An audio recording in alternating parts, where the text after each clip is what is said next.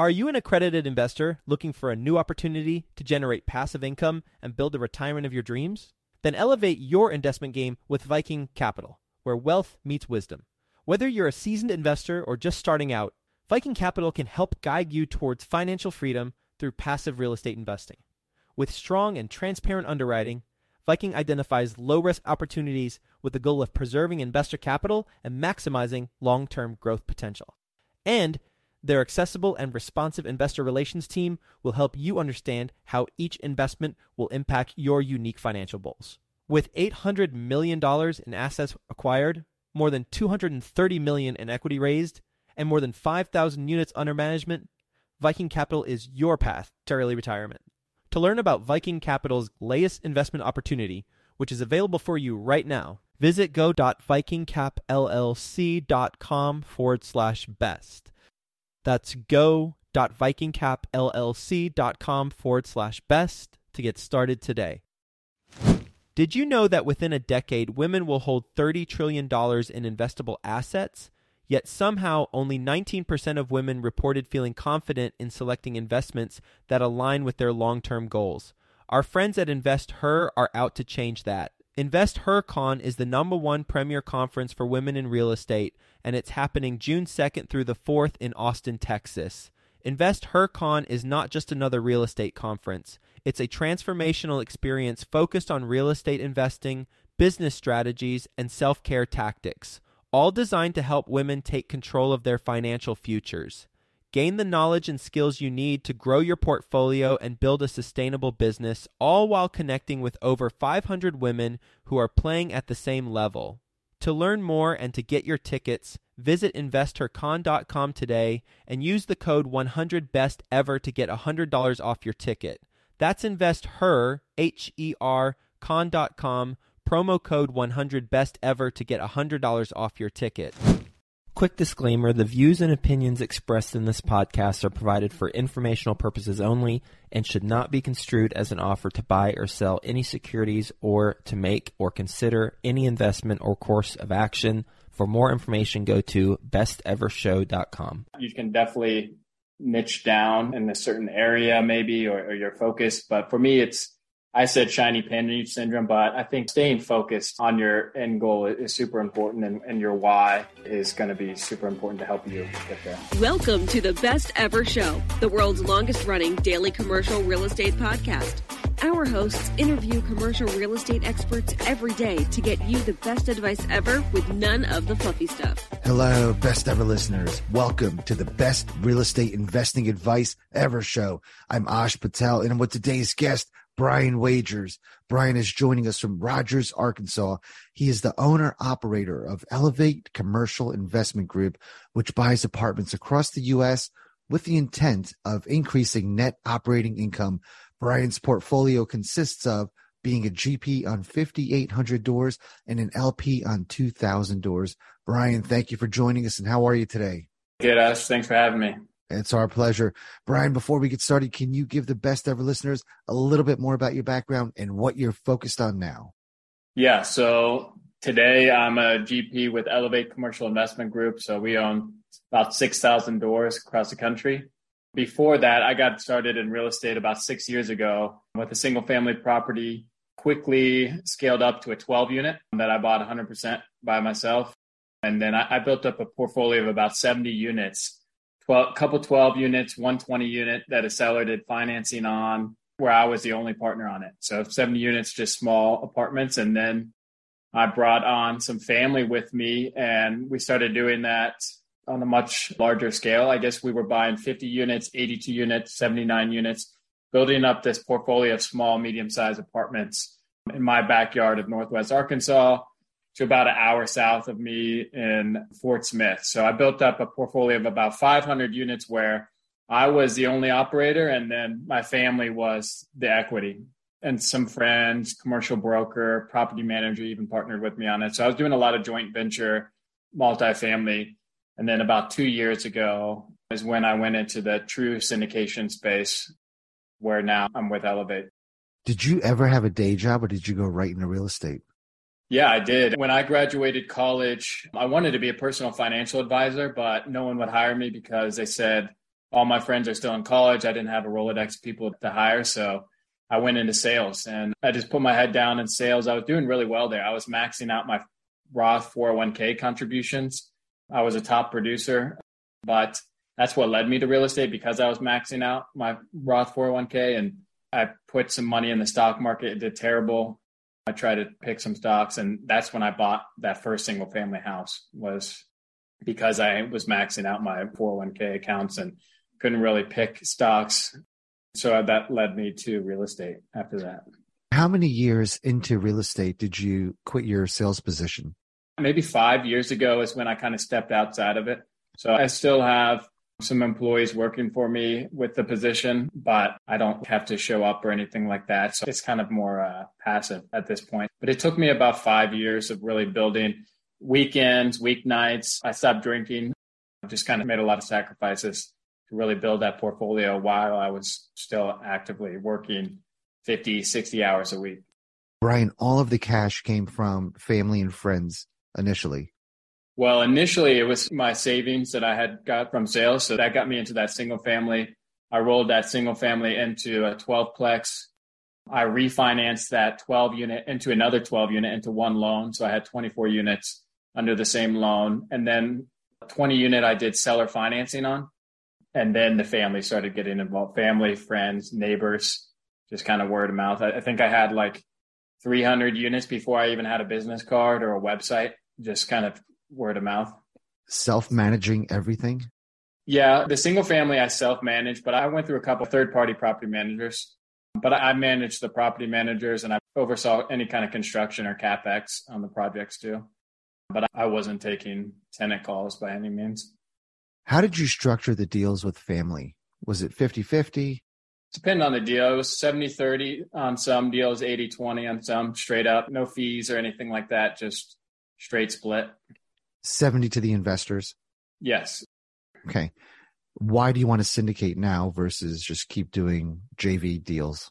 It was a great experience, built up a ton of equity. I'm cashed out on some of those, but I was starting to make offers on some of the same apartment complexes. So about 2 years ago, I started to see some of the same complexes that I was already looking at.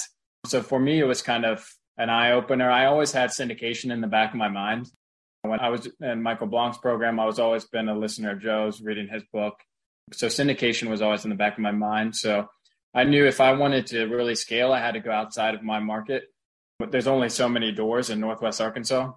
So I knew that I had to go bigger. So that's what led me to syndication. Unless if I wanted to stay local, I could have maybe looked at other commercial asset classes, but I really wanted to niche down on multifamily. So for me, syndication was the next step. What are you doing to find deals today? Today, a lot of commercial broker relations. So I still stay in touch with some of the commercial brokers that found me some of the smaller deals, and some of them have moved on and are doing larger things now too. So maintaining those relations with my current firm, Elevate, we have a director of acquisition. So his whole job is to maintain broker relations. He's done a little bit of cold texting to some select owners. We've worked with a group that does cold calling owners too. Haven't had any luck there, but I know that is consistent. You have to be pretty consistent with that. So the majority of our deals are through commercial brokers. Have you thought about how you're going to structure syndication deals with investors? Yeah, typically it's a little different than the joint venture. Pretty easy where I can go to the local lawyer and set up $500 LLC. Now it's much more complicated with the securities exchange. So we usually structure it with some sort of pref and then a split and then a hurdle. So for example, one of our more recent deal, we did 6% pref, a true pref, so 100% to investors, and then 70-30. And then once we hit an 18% IRR, then it goes to a 50-50 split. And then no further hurdles after that. And what do you charge in terms of fees? Usually 1 or 2% on the acquisition fee, and then 2% on asset management, which that goes to our asset manager.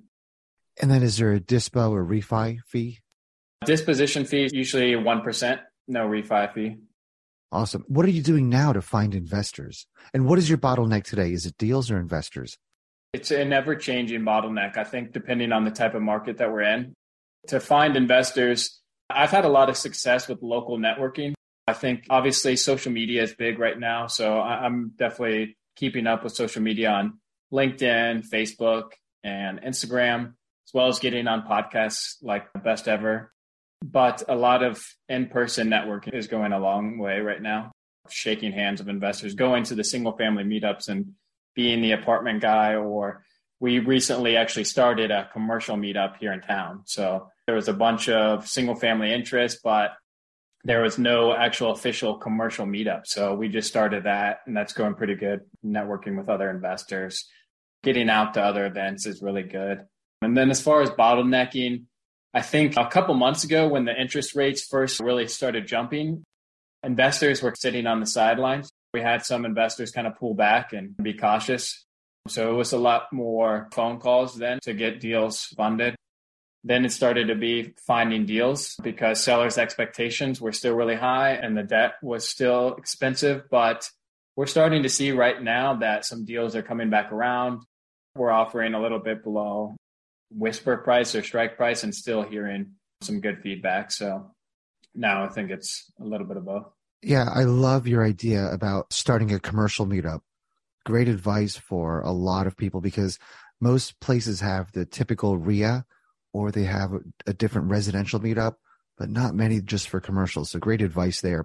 What's your criteria on looking for assets? We're pretty flexible. 5 years ago, you would ask me, I'm only buying value-add multifamily, C-class properties. Now we're looking at A-class properties when we can buy directly from the developer. But that doesn't mean we're not still looking at C-class. The cap rates have obviously compressed between the two of them. So we'll look at pretty much all asset classes.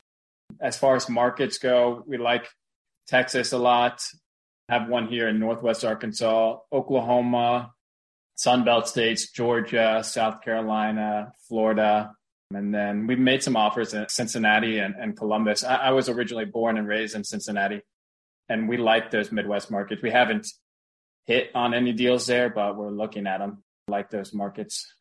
Pretty much looking at areas that have not only high population growth, but good economic policies that have good employer growth as well. What economic policies are important? I think being a business-friendly state and area and also being landlord-friendly are pretty important. I guess to put it, we're looking at red states, red areas, which, not to get political, they've seen some of the most growth right now. So I think investors are more comfortable investing there. We're more comfortable. When you look at the past pandemic, they performed a lot better than blue states. So you can take a look at history, how they performed in any sort of recession too, as another factor there. Yeah, it's funny. I think Florida just had a $12 billion surplus on their budget, which is insane when a lot of states are struggling. Is there a minimum number of units that you're looking for? Number of doors, rather?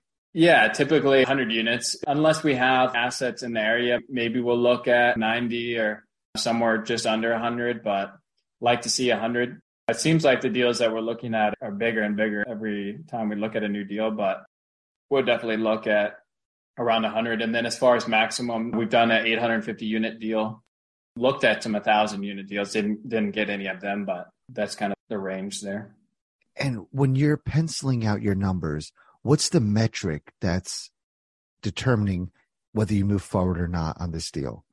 The acquisitions guy on our team, he actually used to be a commercial loan underwriter for a bridge debt lender. So it's nice having him on the team, poke holes through deals in the beginning. I can obviously do that. I did that with the smaller deals, but it's not my favorite thing to do. I think for us, when we're looking at deals, we like to see high teen IRRs, 17, 18, 19% IRRs is nice right now. And to be able to 2X our investors' return in a 5-year hold. We model out everything for 5 years on the hold time. We'll get back to the show, but first, some sponsors I'm confident you'll find value in learning more about. Everyone is looking for a recession-resilient investment. How can you try to prevent from losing money by picking the wrong fund and sponsor? Right now, you can get Reliant Real Estate Management's free guide, 10 Things to Consider in a Real Estate Investment Fund, by visiting besteverreliant.com. Answer questions like, is the organization's focus on you? And does the fund keep employees? Reliant Real Estate Management is ranked one of the top 20 largest self-storage operators in the country with $1 billion in self-storage assets. After completing 3 funds and selling 38 properties with $0 of investor principal lost, they have an average project level IRR of 33% in just over 3.5 years. Visit besteverreliant.com right now to receive the 10 things to consider in a real estate investment fund and get access to their latest investment opportunities. That's besteverreliant.com, besteverreliant.com. Well, there's a lot of competition out there looking for those same deals in those same markets. Exactly. How do you one-up yourself, whether it's with brokers or when you're in front of a seller? What makes Elevate Capital different? That's a good point. That's kind of why Elevate branched outside of Texas. Everyone likes Texas. And you mentioned Florida. Everyone likes Florida too. So it's being able to send them a strong track record of the deals that we've closed recently, of the deals that we've got under contract. So that really helps go a long way. And I think for those listening that may not have the track record, I think partnering up with someone that does have a track record is super important when you're going after a deal in this kind of competitive market that you alluded at. Some people are putting earnest money hard day one. We won't do that. We like to be contingent on due diligence. We can up our earnest money, but we want it not going hard until after some due diligence. But some people are getting aggressive out there and putting that up. Yeah, that's insane. Yeah. Unless you have everything done ahead of time. I don't really understand that. And I come from the commercial world, so the non-residential commercial, which you alluded to, you looked at for a minute and decided if you wanted to go that route or not, look at different asset classes. What are your thoughts today on maybe branching out to retail, industrial, office, warehouse? I think it's great. I think there's a lot of money to be made in real estate and almost any industry. I think you want to be with someone that's an expert on it. But for me, I think something that I heard, I think Brandon Turner say early on, is not get the shiny penny syndrome. So really focusing on niche down on multifamily. But I do have some self-storage units in my personal portfolio before I partnered up with Elevate. When I was doing some of the joint venture stuff, I almost got brought to me by accident.